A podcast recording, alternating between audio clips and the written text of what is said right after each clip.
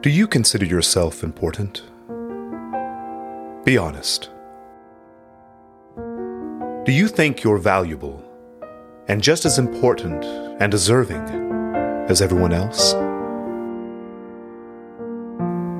Or do you struggle with feelings of inadequacy and low self esteem?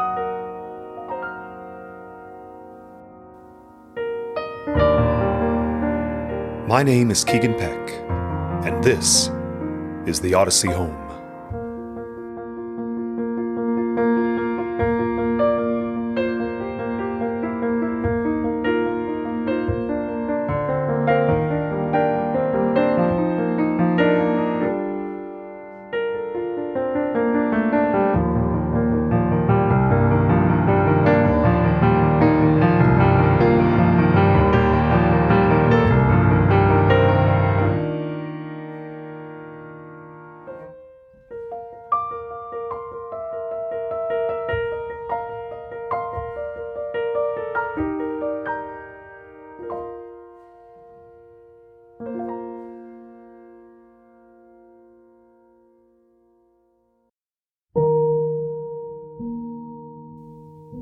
Maybe you feel like you're valued and loved and are in a good place right now. I hope that's the case. But I know from experience that's not really a place we seem to stay for long. If anything, many of us spend more time on the other side, struggling with feelings of inadequacy, and, if we're honest, wondering if we even matter. Do you find that to be the case in your life? If so, why do you think that is? What causes you to believe that you aren't important? Is it because you're comparing yourself to others? Maybe you've set goals you couldn't reach. Or maybe others have set goals you can't reach. Maybe it's society telling you that you have to be a certain way, that you have to attain a certain position in life, or perform a certain task in order to be useful and matter. Maybe it's because you don't look a certain way or have certain abilities. Maybe it's a little bit of all of these things and more. But whatever the reason, you're wrong. You're wrong in believing that about yourself. Of course, me saying that is easy, isn't it? Those are just empty words without something to back them up. So I want us to start by looking at a verse that seems obvious, yet, because of how often we've heard it, tends to be regarded as cliche, and has lost some of its power. I want to start with John chapter 3, verses 16 and 17.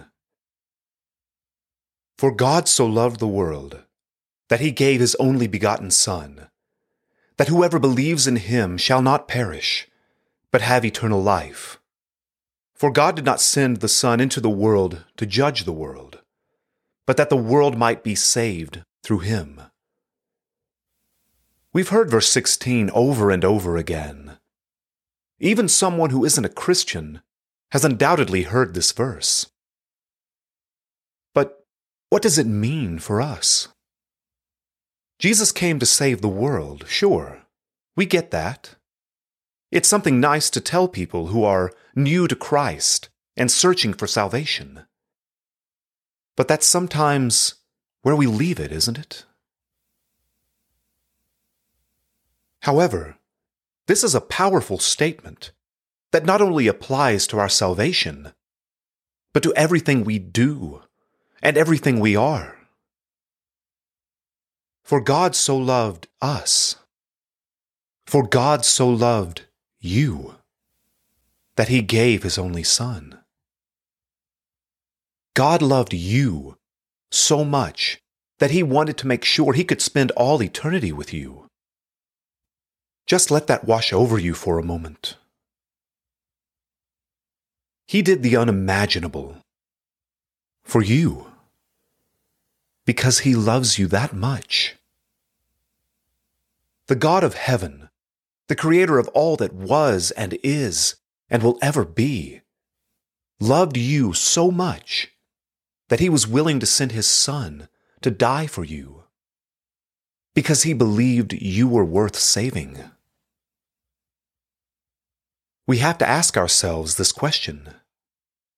If I matter enough for the creator of all the incredible things in the universe to reach out and save me, if he loves me that much, then maybe I should try to see myself in the same light.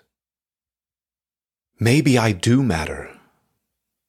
Maybe I am loved and worthwhile. And not only does he love you now, but he loved you long ago.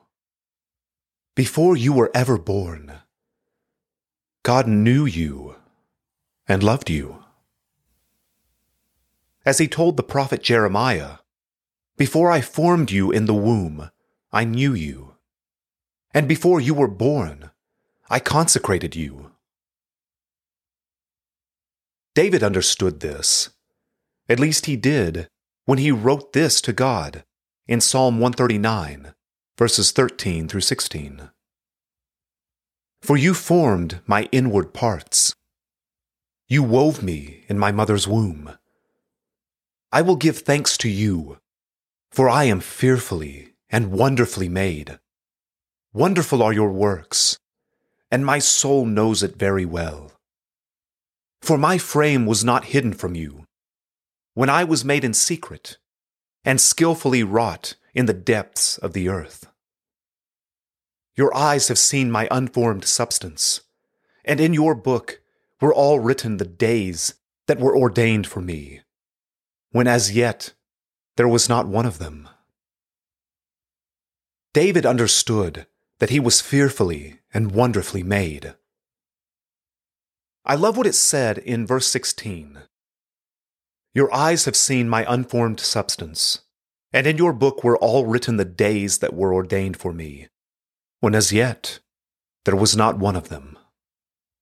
God knew every day of our lives before we were ever born. He knew all of that and made the decision to create you. So that means you were created with a purpose. 1 Corinthians chapter 6 verses 19 through the first half of 20 says, Or do you not know that your body is a temple of the Holy Spirit who is in you, whom you have from God? And that you are not your own. For you have been bought with a price. If God is willing to put His Spirit inside of us, if we are called to be His temples, then there is an exorbitant amount of value there. We are a temple the Holy Spirit is willing to dwell inside. But sadly, we don't typically see ourselves in this light, do we? We really are terrible to ourselves sometimes. We tell ourselves that we aren't good enough, that we aren't worthy of love, that we don't matter. These are things we would never dream of saying to someone else. So why do we say them to ourselves? Aren't we made in the same image as everyone else? And maybe that's where belief comes into play. Because belief is at the heart of everything we say and do, isn't it? It governs what we do and what we say. It governs how we treat others. If I believe Jesus died for others, then I'm going to view them differently, aren't I? I have to see them in a different light and as having immense value. So, by the same token, if I believe that Jesus died for me, then shouldn't I view myself differently too? We have two enormous reasons to see ourselves as special. One, that God created us in His image. And secondly, that He sent His only Son to die for us. Even the first is enough to give us worth. But the second gives us unfathomable value, doesn't it? Your existence was intentional by God. He planned for you to come into this world. He planned for you to come into this world when you did, because He intentionally created you. So when you say and believe those terrible things about yourself, when you say you aren't valuable or important, you're saying that God messed up when He created you, that He didn't know what He was doing. We have to decide if we believe God is who He says He is, if He is the powerful creator of everything that has ever and will ever exist, or not. Because if he is, then everything he does is good and right and done with purpose. I encourage you, next time you're able, to go outside and look at the night sky. Look at all the stars, the planets, the galaxies. Take in the beauty, the expanse, and majesty of all of it. You are barely a speck compared to the immensity of the cosmos. And yet, the same being that created all of that, the one who spoke it into existence, cares about you. He who created everything so perfect and incredible also created you. He wanted you to exist and not just exist, but to know the love that He has for you. He's done everything He can to show you how special you are to Him. God loves you, and that gives you more worth than every star in the universe.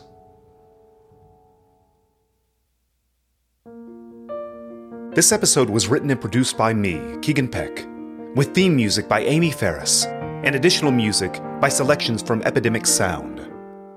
For more information, please visit the show's website at theodysseyhome.com. That's The Odyssey, O D Y S S E Y, home.com. There you can find more information about the podcast and a way to contact me. I'd love to hear from you. Watch for future episodes released every two weeks. See you next time, and thanks for listening.